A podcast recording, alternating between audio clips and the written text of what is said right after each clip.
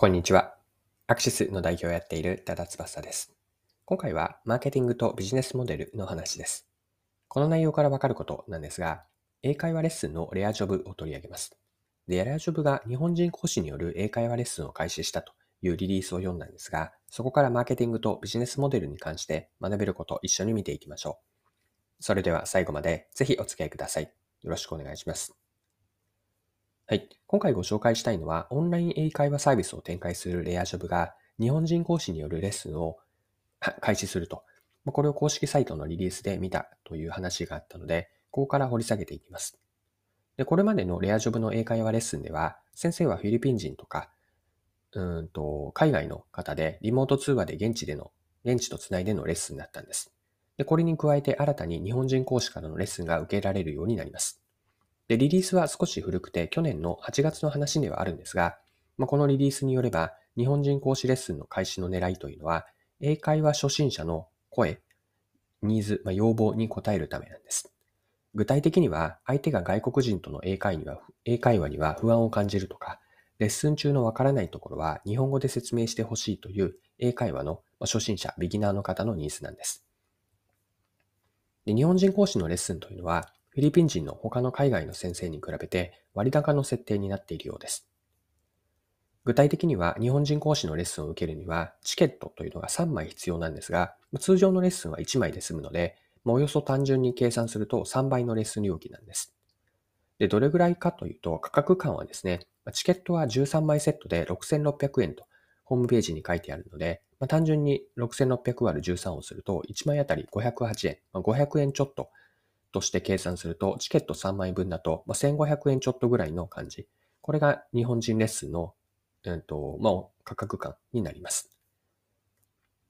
はい。では、ここまで見てきた日本人講師の英会話レッスン開始について、マーケティングとビジネスモデルの観点から、ここから後半で掘り下げていきましょう。で、ふたつポイントはあると思っていて、ひとつめが初心者の負を解決。負というのは不満とか不都合の負を書く負なんですが、初心者の負を解決すること。二つ目がビジネスモデルの自己法、自己肯定と再構築です。では今の二つ順番に見ていきましょう。一つ目の意味合いは初心者の負を解決することなんですが、まあ、どんな人でも最初にその商品とかサービスを使い始めるときというのは初心者なんですよね。で、初心者がつまずきやすいところはしっかりとケアをし、途中で意図せぬ脱落を防ぐというのが顧客維持の観点からは大事なんです。オンライン英会話に当てはめれば、英会話の初心者にとっては、英語を話すこと自体が不慣れの人っているんですね。で、相手が外国にいる講師、例えばフィリピン人講師と英語だけでいちたいいちでにじゅうごふんぐらいのレッスンなんですが、これぐらいの時間をいちたいいちで英語のみで受けるということは、英会話の初心者の方にとっては緊張や不安が伴います。また、レッスン中にはわからないことが当然出てくるんですが、教えてほしいことを聞いたり、質問したいとしても、日本語ではなくて英語なので、わからないことも英語ではうまく伝えられないということもあるでしょう。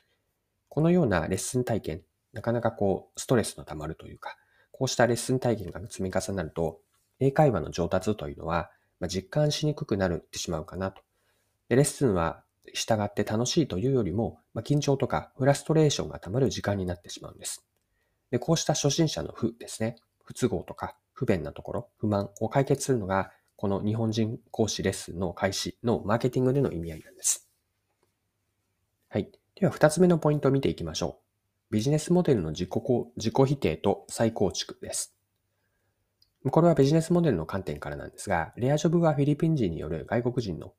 オンライン英会話を始めた先駆け的な存在です。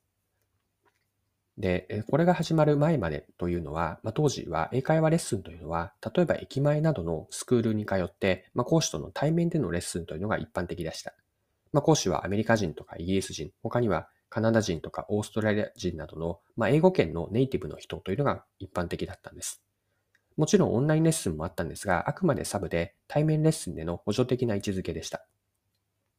で、こういう状況にレアジョブはビジネス機会を見出して、スクール店舗を持たずに、講師を外国の、例えばフィリピン人の人にして、格安の英会話レッスンを実現したんです。まあ、英会話レッスンにおいて新しいビジネスモデルを作ったんですね。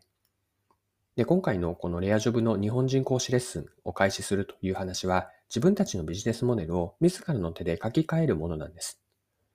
外国人講師を使うからこその定額レッスンから、